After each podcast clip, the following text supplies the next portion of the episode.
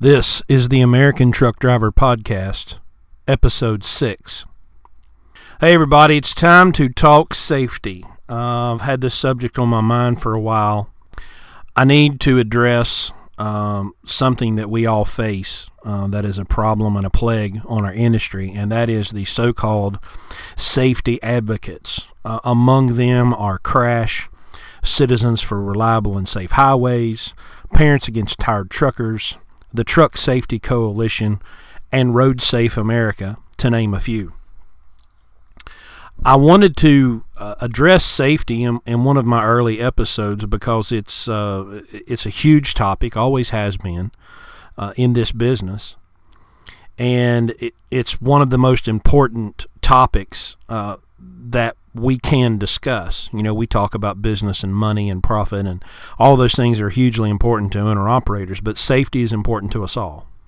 Today, I saw a post from the Truck Safety Coalition. It uh, got my blood pressure up a little bit.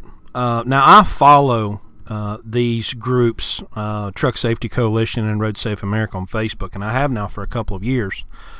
And at first, I was trying to make a real effort at, you know, trying to engage them and, and say, you know, hey, uh, you know, I, I don't like how you're portraying the industry and you're not being fair with the uh, the facts and the statistics.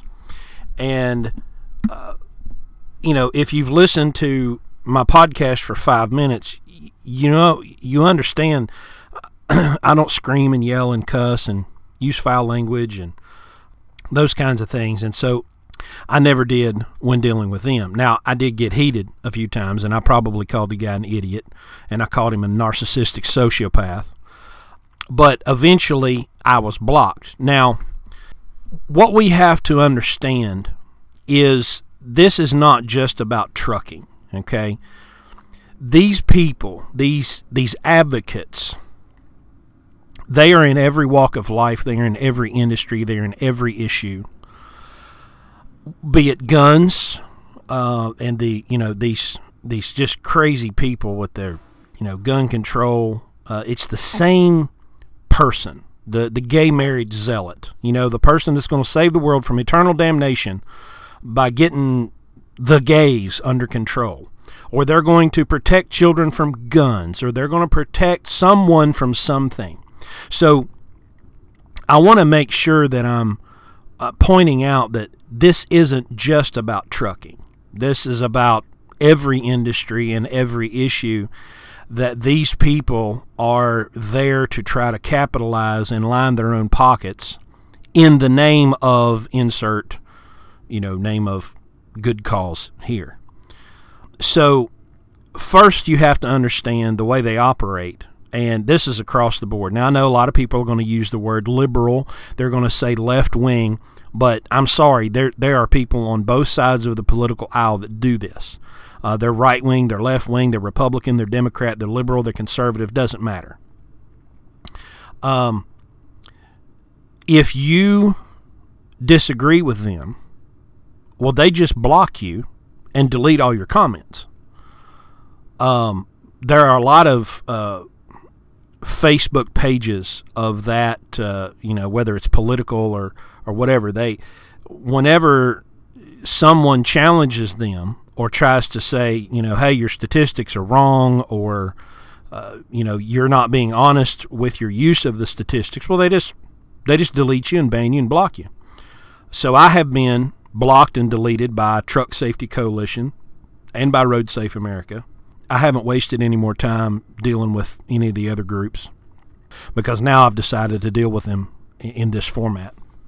These people are, in fact, narcissistic sociopaths. They are fascist zealots who only care about power. I know there, there are probably a great deal of them that care about the money, but I think the money, I really do believe that the money is not their motivating factor. I mean, they're getting rich off of this stuff. They're getting loaded because the you know the stoopy doopy American people will hear the bleeding heart and will listen to their cries and feel sorry for them because they know exactly where to hit you.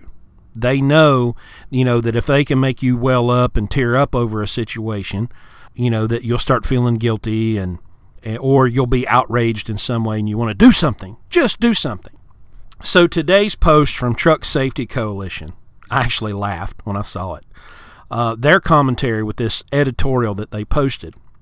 Quote, trucking industry bullies are willing to risk lives for profit. Worse, lawmakers do their bidding for contributions. Now that's just laughable. Trucking industry bullies. Okay, well, who they're talking about here is anybody that doesn't cower at the demands of this particular organization. Well, if you don't like our plan, well, you're a bully.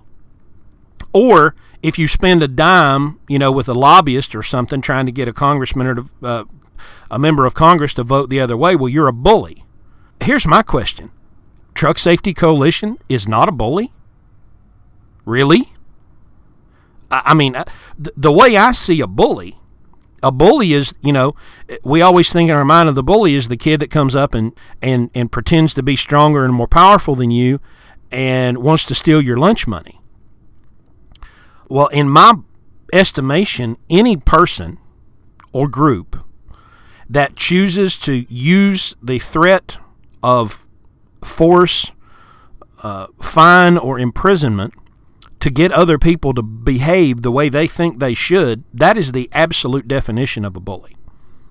So, trucking industry bullies are willing to risk lives for profits.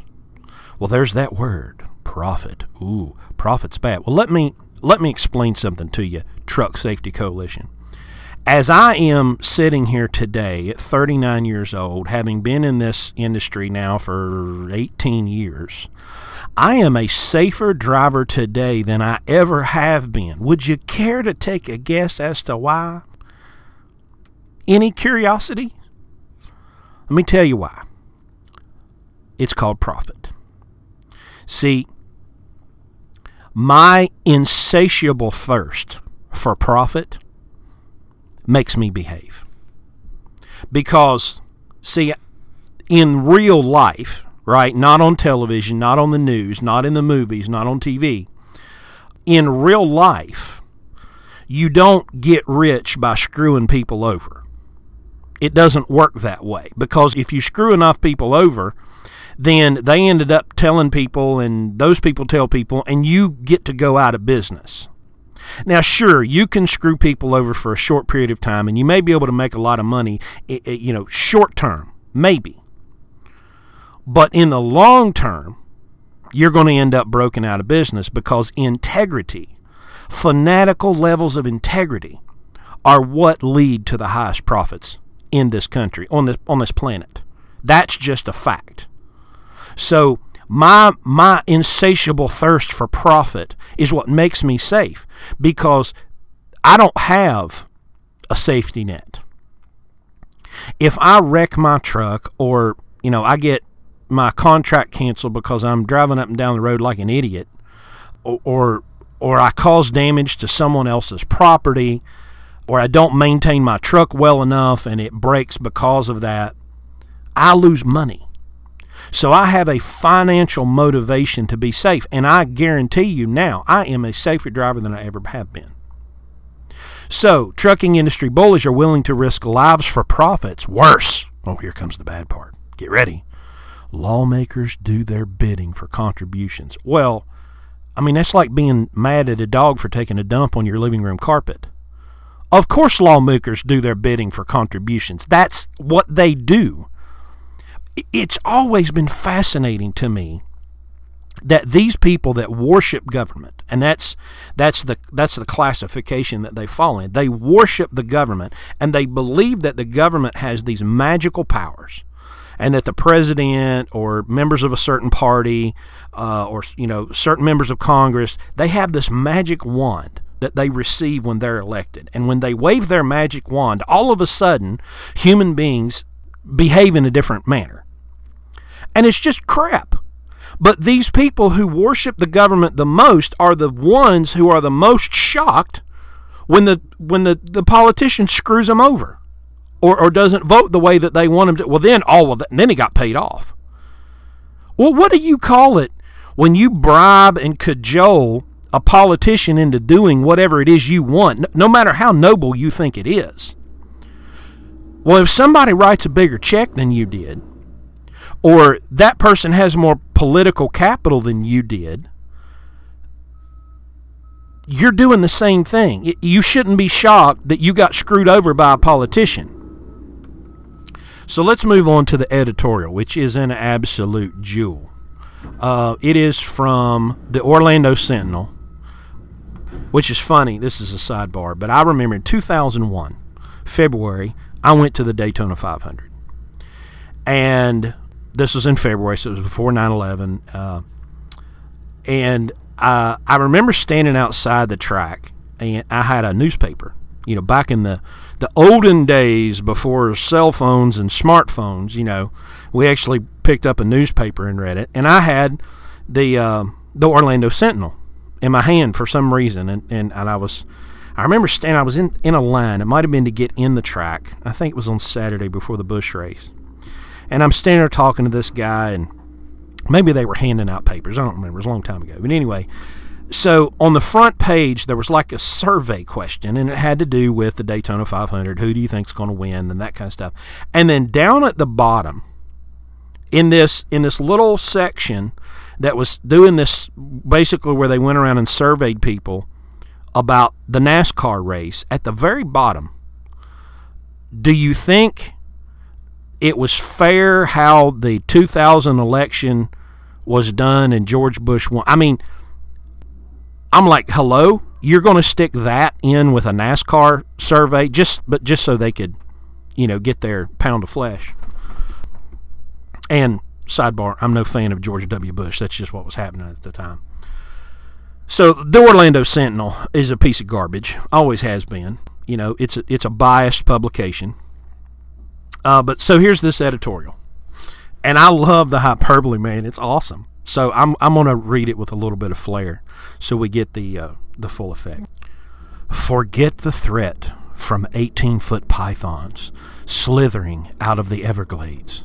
Much bigger beasts could be headed our way, prowling Florida roads at 91 feet in length and putting lives at risk. This new threat a trucking rig with two 33 foot trailers attached that state officials would be forced to allow on federal highways. A typical single trailer semi is 74 feet long, including its tractor and hitch, called a dolly. Twin 33 foot trailers would add another 17 feet for a total length equivalent to a nine story building rumbling down the road. Sorry, I couldn't help but laugh. Florida drivers who have tried to pass trucks pulling tandem 28 foot trailers, already allowed in the state, know such rigs are notoriously squirrely in high winds. Now add 10 more feet of passing distance. Orange County Commissioner Scott Boyd was among local leaders in Florida who signed letters to the state's congressional delegation opposing the mandate. Boyd's letter noted that longer trucks would, quote, create an unsafe environment for Florida's motorists. Make no mistake, lives are at risk. Nearly 4,000 people were killed and 100,000 injured in crashes involving large trucks, according to the latest annual statistics. With longer, heavier trucks that are harder to control and stop, the carnage is likely to grow. Trucks hauling multiple trailers are predicted to increase the fatal crash rate by 11%. Shut up, slaves. Be afraid, citizen. The last line is just precious. Now they did, of course, they now they got to get in their shot at Congress. So how could the trucking industry slip such favorable wording into a bill without public hearings or other scrutiny? Anyone following the pay to play nature of politics and governance knows the answer. Last year, the trucking industry, led by FedEx and UPS, spent nearly $10 million lobbying Congress and nearly 8 million in campaign contributions, according to a Bloomberg business report. And here comes the last line, which is just precious. These giant mechanized pythons, guided by fatigued drivers, must be kept off the nation's highways. Run for your lives, citizens! The fact that this crap works is what's astounding. I mean, people will read this. Ignorant, stupid, fat Americans that are spoon fed everything they're supposed to know by the media will sit and read this piece of trash and and just fully believe that longer, heavier trucks. Well, hey, genius, here here's a here's a news flash for you. The the trailers on doubles right now are 28 foot. Okay, you got two two 28 foot trailers. All right. Now you you add a day cab tractor to that. In some cases, a sleeper.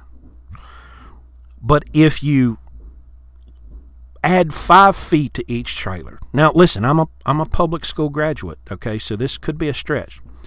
But if you add five feet to two trailers, that's a total of 10 feet of extra length. Okay, so I don't know where he's getting this up here in the first part of the article that twin 33 foot trailers would add another 17 feet. 28 and uh, plus 5 is 33. So you're only adding 10 feet, which he says in the next sentence, now adding 10 more feet of passing distance. Equivalent to a nine story building rumbling down the road. This is so ignorant. But of course, people buy it. They buy it hook, line, and sinker because they're brainwashed idiots. That, that's that's pretty much the only way to, to look at it. And they know these people that write this garbage know that the American people are not going to bat an eye. All they're going to see is, oh, I'm supposed to be terrified. I'm supposed to be terrified. You know, oh, you know, oh, government, come save me. Come save me, government. So we basically we want to add 10 feet of length. Now, let's get to the real reason why we want to add five feet to these trailers. Well, I pull a 53 foot truck uh, or 53 foot trailer. All right, two 28s is 56. So right now, these these LTL carriers less than a truckload. All right, now hang with me, America, because this is important. See, my trailer, my 53 foot trailer, is used generally for what's called truckload, where you need an entire truckload of one product. And we generally put up somewhere, you know, 40 to 45,000 pounds of one product on these 53 foot trailers. And we are allowed a gross weight of 80,000 pounds. These doubles that you see going up and down the road, that's FedEx, UPS, ABF, Yellow Roadway, they, these guys are what's called LTL, less than a truckload, which means they may have 25 pallets on their trailer that are going to 25 different locations. The point of LTL, less than a truckload, is if I am a shipper or I'm someone that has one pallet to ship somewhere, well, I'm not going to order a 53 foot trailer to send one pallet. I'm going to call up the freight company and say, hey guys, I got one pallet, come and get it. And so they send a local truck that will run around town. They're called local drivers, local pickup and delivery, and they'll pick up a pallet here and a pallet there and a pallet over there and a pallet over here, and they bring it back to the hub. And then the and then those trucks run from hub to hub. They may run from Columbus, Ohio to Indianapolis, Indiana, or they'll run from Indianapolis to Louisville, or they'll run from Indianapolis to Atlanta, and back and forth. And that's all they do. And these trucks are notoriously lighter because you may only have 10 or 15 pallets on a trailer and they may only be a thousand pounds apiece or, or they may have one 10,000 pound pallet and a couple of 5,000 pound pallets. They don't carry generally the same amount of weight as your truckload trucks do. Trucks like I drive are generally heavier than those trucks. Now, if we get the double 33s, they're not getting extra weight. They're still under 80,000 pounds, but it means they can put more of these light LTL, less than a truckload, pallets on their trailer, which improves their productivity and lowers costs. We live in a world now where, I mean, I do. I, I buy most of my stuff that I need off of Amazon because I can have it shipped to my house for free with Amazon Prime. I can get it cheaper than if I'm buying it at Walmart or in the retail store. And so the the amount of freight that is moving at that volume is astounding in this economy because we're all sending little stuff. You know, the big truckload comes into the warehouse, but then it's distributed out in small packages. And that's what these these doubles are doing. They're hauling small little packages that are all of your most of it is your, you know, end user uh, consumer goods. So, this idea that a truck that is 10 foot longer than another truck that is can't be any heavier is just ludicrous. It's just there's absolutely no common sense involved in any of this. But all all they're after is fear. They want to make you terrified. They want to scare the hell out of you and and get you to say, "Oh, I'm these mammoth trucks." These, uh, what did he call them in the last line? Let me look it up here because it's awesome. Giant mechanized pythons guided by fatigued drivers. Oh, hey, jackass, there's another one. I'm getting real, real, real good and tired of uh, drivers being portrayed as these fatigued, we're all about to fall over. Let me ask you something. Have you ever known uh, some a paramedic or surgeon, someone that works shift work. My dad worked shift work when I was little, you know, and I mean he was a walking zombie because one week he's working nights and the next week he's working days. And guys, here's a news flash for you. I carry a bed with me everywhere I go. If I get tired, I pull over and take a nap.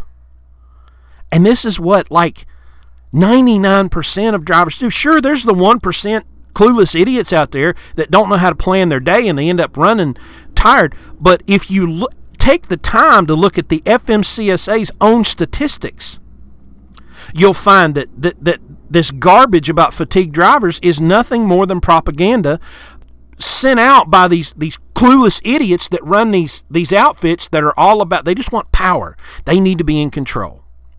So uh, you know it's just it's slander. It's absolute slander and defamation on this industry. All right. So before i started recording i decided to do just a I mean just a quick google search. You know i, I spend a lot of time in this. Um, i didn't i did already know that the university of michigan transportation research institute in 1998 did probably one of the most exhaustive studies of fatal car truck crashes uh, in history. And what they found is absolutely fascinating. Between 1975 and 2009, uh, the large truck fatal crash rate per vehicle mile traveled has fallen 77%, while that for cars has fallen 64%. Trucks have lower rates of involvement in police reported crashes and in crashes causing injuries than do cars. In 2009, the overall police reported crash involvement rate for large trucks was 33% of that for cars, while their injury rate was just 19% of the car rate. Now, they surveyed almost 9,000 accidents in this test, or, you know, in this study that they did. And they found, uh, which is, you know, again, absolutely fascinating, 71% of the crashes involving car and truck, 71% were the fault of the car. 10% was the fault of both drivers. And 16% was the fault of the truck driver. Now, our friends uh, in in the in the safety business, the advocate business, they they wear out. Nearly 4,000 people were killed every, every year. Okay, they they absolutely they love that. Well, I looked in the FMCSA's report from 2012. This is awesome, and I didn't know this. Okay, over the last 10 years, uh, the past 10 years, 2002 to 2012, the number of large trucks involved in fatal crashes decreased from 4,587 to 3,802. Now, all the advocates will tell you is that from 2011 to 2012 it went up 5%. They they they love to tell you that. You know, but it went up like 150. There were like something like 150 more fatalities in 2012 than there was in 2011. Now, they don't bring you the information that there was a 17% drop over uh, over 10 years. Now let's think about our economy from 2002 to 2012 and what we were just talking about with uh, what type of freight and how much of it there is moving up and down the road. You know, 2002 to 2007 when the iPhone came out. Think about from 2007 to 2012 the amount of you fellow citizen eh, have contributed to freight moving up and down the road based off of your own Amazon and eBay purchases.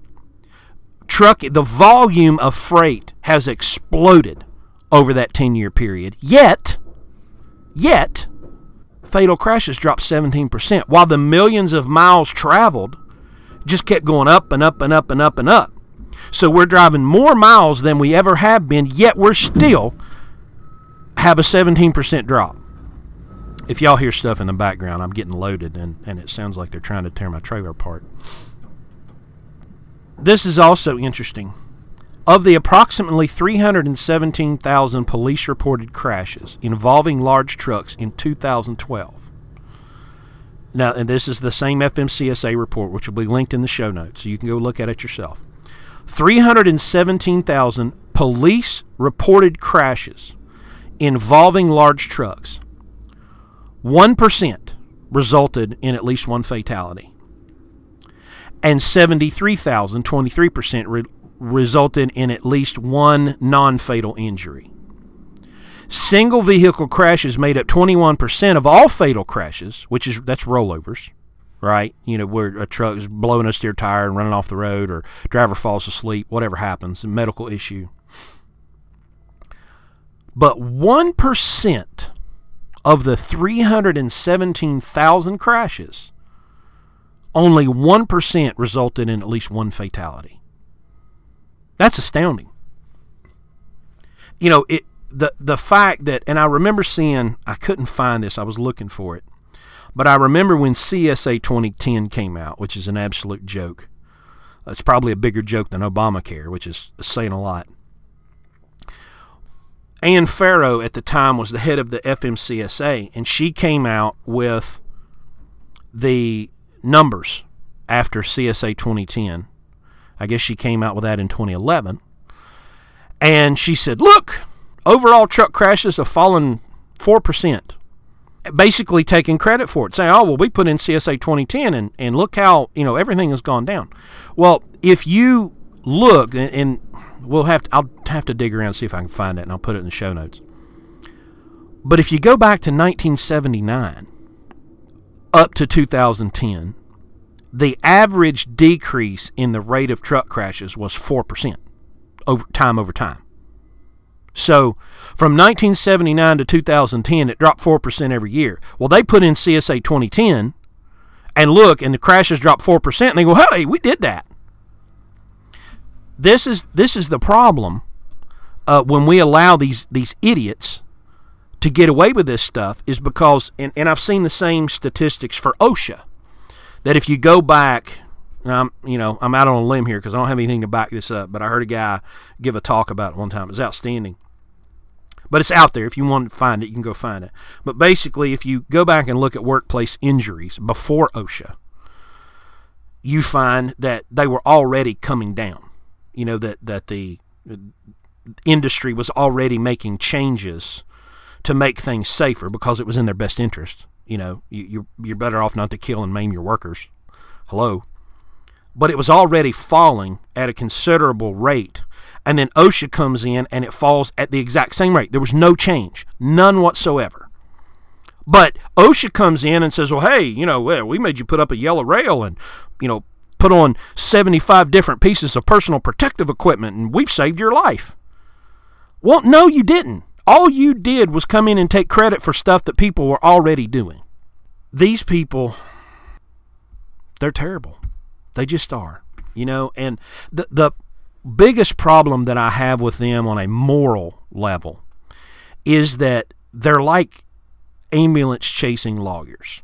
They find people at their absolute lowest point and they just suck the life out of them. They exploit them and their pain and their suffering. And and I think it's I think it's terrible. I think it's immoral what they're doing. Now, you know, Road Safe America was started by a guy named Steve Owings, whose son tragically was killed in a crash involving a big truck. So they were called to action, you know. Now, look, I'm not going to pretend, and God, I hope I never find out what it's like to lose a child. I have three children. And I, I can't imagine life going on if I lost one of them. But I have experienced trucking tragedy in my family. Super Bowl Sunday of, of 2000, January 30th, I get the phone call that you never want to get when you're on the road. I'm sitting in Council Bluffs, Iowa at the TA, and I had that park and ride, park and view, whatever they called it. And my phone rings on a Sunday morning, and it's my sister who never calls me. And so I thought, okay, well, uh, somebody's dead, you know. And I knew my mom and dad were traveling to Columbus that weekend. And so, you know, she says, hey, there's been a terrible accident. Well, I sat down on the bed and prepared myself um, to hear that my parents uh, had died in a car wreck because I was just that's that's what I was ready to hear. And then she said uh, she said yeah, there's been a terrible accident and Debbie and Jenny were killed, which is my aunt and my first cousin. Well, at that point, you could have hit me in the head with a two before, It not shocked me anymore because I prepared for one thing and then got something completely different. And they were on their way to church, getting on the interstate at a at a really tight entrance ramp, and something happened. It was foggy, it was slick, and they were in a Jeep Cherokee. It got turned around backwards, and here comes a big truck just blasting through the fog going way too fast. And he drove through that Jeep Cherokee like it wasn't even there. And, you know, three people were dead and um, two scarred for life. You know, and then I had to drive home a thousand miles asking my mom, hey, should I leave my big truck somewhere because I don't want them to have to drive past my house to get to my uncle's house and see a big truck sitting in the driveway. And then she was like, no, don't worry about that. It's not a big deal. And there's never been a word said about it. Now, our, the, our family's never, ever been the same. It's never going to be the same. It's been almost 16 years, and the scar is still there. But I never one time, ever, heard or heard of any member of my family saying a cross word about that driver. Not a word. There, there were no national, uh, you know, plans for, uh, you know, we're going to take down the trucking industry because terrible things happen sometimes. They just do, and and and plus, you know, my family at least, we come from the generation where you don't get even. You don't you don't try to destroy people just to try to make up for your own pain. Again, I God, I hope I never have to go through that. I hope I never have to get that phone call again. I don't I don't want to pretend that I know what Steve Owings and his wife and, and their son, you know, or the son that, that was in the car with the son that died and watched his brother die. I'm not going to criticize that and I'm not going to pretend to know what it's like. But when you start distorting the facts, that's where we're going to have a problem. And that's where we do have a problem.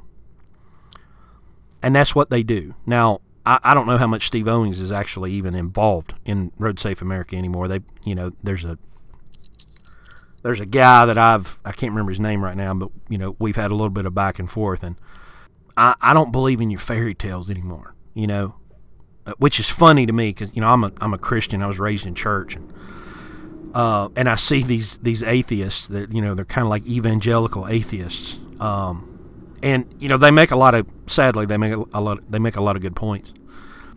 but they talk about oh your book of fairy tales, you know, um, and and they you know, eh, okay guys, whatever. Um, but I see I feel the same way about government and government regulation that people who don't believe in God how they don't believe in you know manifestations of the spirit and and healing and all that kind of stuff you know? To them that's silly. It's not possible. Well to me in this business and in life i don't see government that way anymore. I used to and i finally broke free of it but we have got to we've got to stop letting these people in all industries doesn't matter what it is I, you know I tell you what, I'm, I'm going to put this in the show notes because it is hysterical. There is a Facebook page called Moms Against Cars. And it is absolutely fantastic. Because basically, what they do is they take all of the hyperbole and the propaganda from uh, Moms Demand, a- what is it? Moms Demand Action Against Gun Violence, or whatever it's called. They take all of their same language and, and, and vocabulary and apply it to cars. And so they have this Moms Against Cars Facebook page. It is precious. It is so, so funny, so clever. I, I would love to meet the, the guy or girl that, that admins that page because it's just, it's so good. But it shows you how silly it, is to hold these views that oh well I'm going to get a I'm going to get a law passed or I'm going to get a you know, we're going to get some regulation and it's going to fix it. Doesn't fix anything.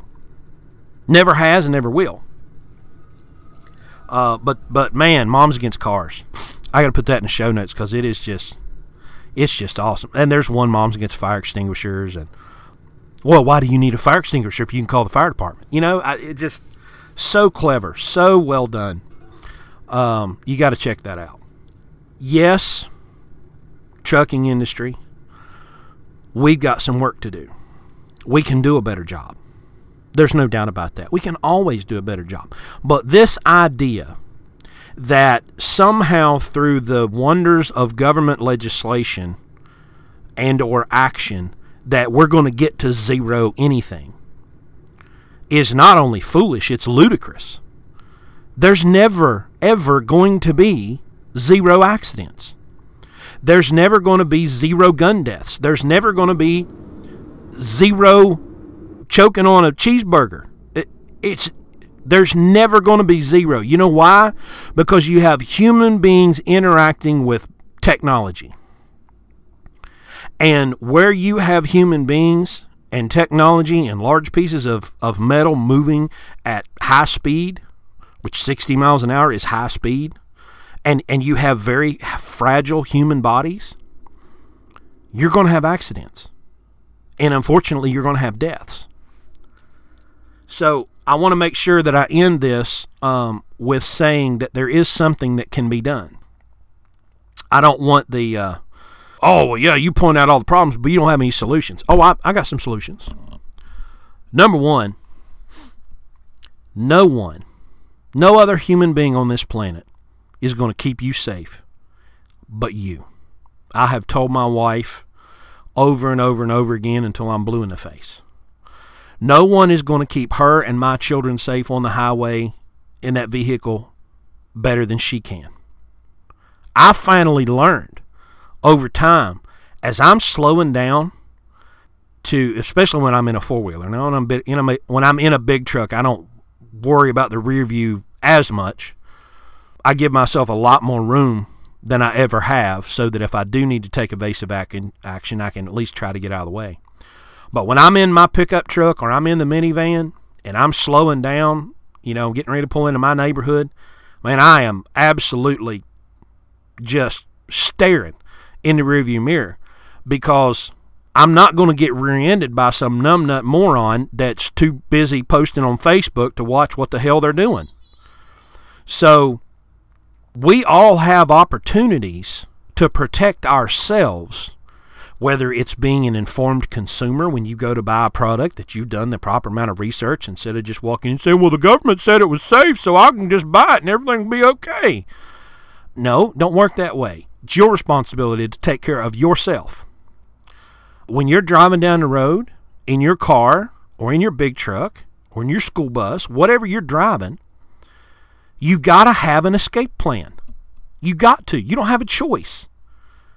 You can either get run over by someone in a car or get run over by someone in a truck. And statistically speaking, your chances are a lot greater of getting run over by somebody in a car than it is by a truck. So that's just a fact. So you better get used to it. So, you know, if you're driving down the road saying, oh, the person in the car next to me is not a threat, they're the biggest threat you're near.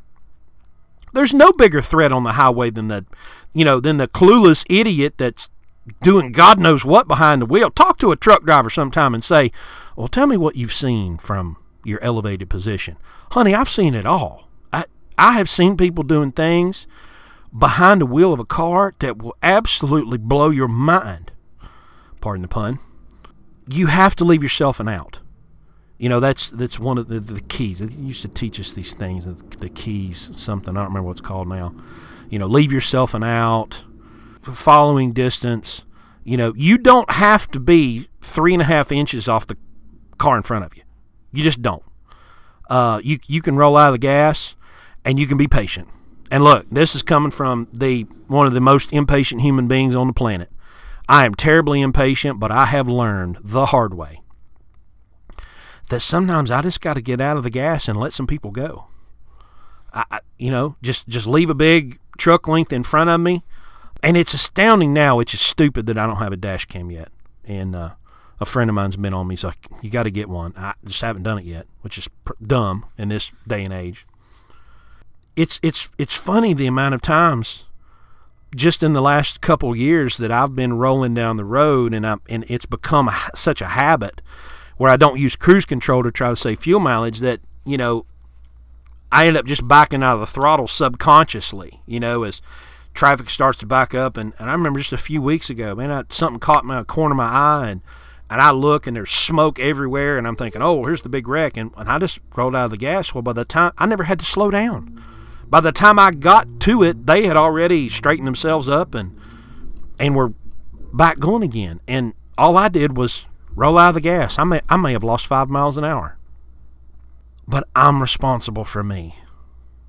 Nobody else is. No, there's no government agent. There's no uh, magic pill, magic wand. It's you know, and I'm still capable of making really dumb decisions.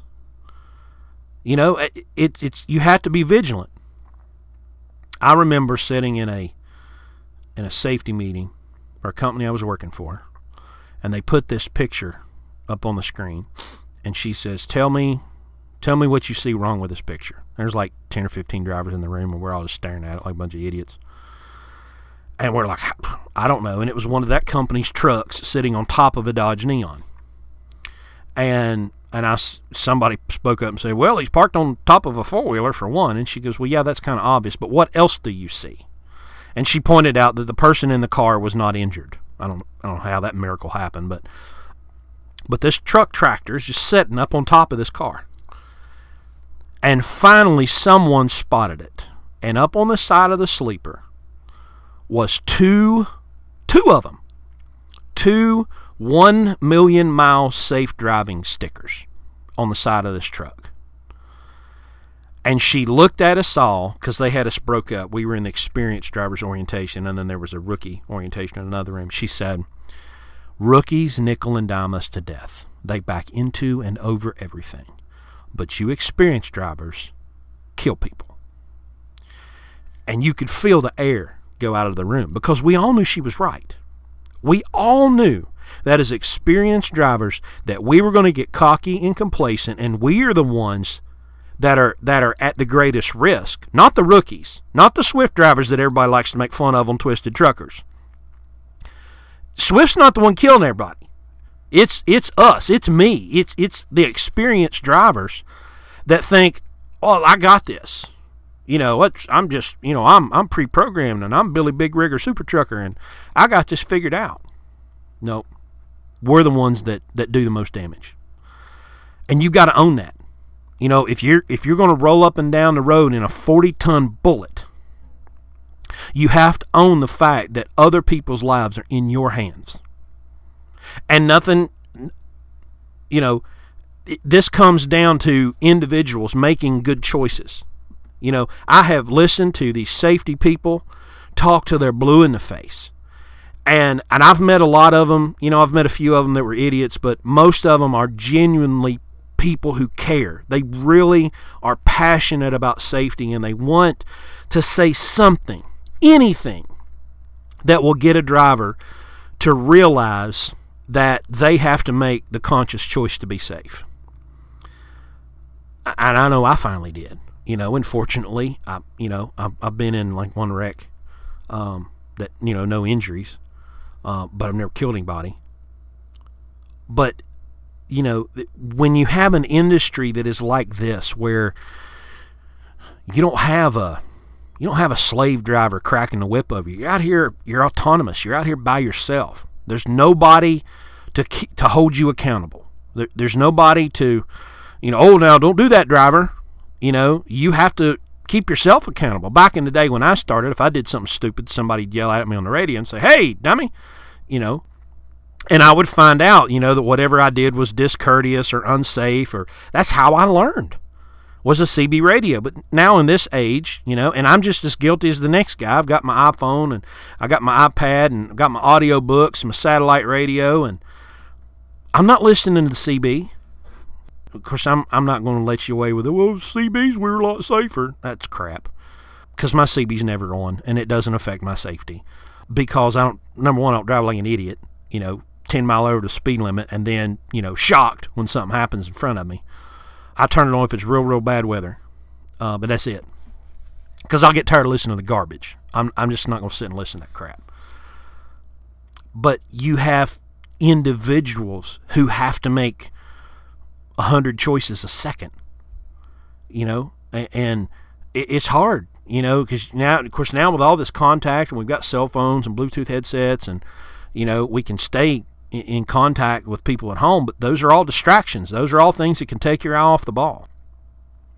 So, the trucking industry, we have to take responsibility for our own actions, and we have to be the ones that are going to step up as individuals. Uh, these blanket, just throw a blanket over the problem, you know, in the form of regulation or policy or procedure. That doesn't work. It never has worked, and it never will work. Uh, we somehow you know, uh, and that's that's part of me doing this podcast. You know, is, is find a way to at least be one voice that's saying, "Hey, it's up to you. Nobody's going to make the decisions for you. You have to do it yourself. If you want more money, go earn more money. If you want to be safer, go be safer. If you want to learn how to do something new, go do something new.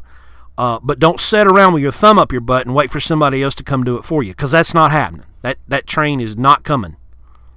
It's up to you, individual driver man, woman, doesn't matter. We all have to make the individual choices that we are going to do what's right.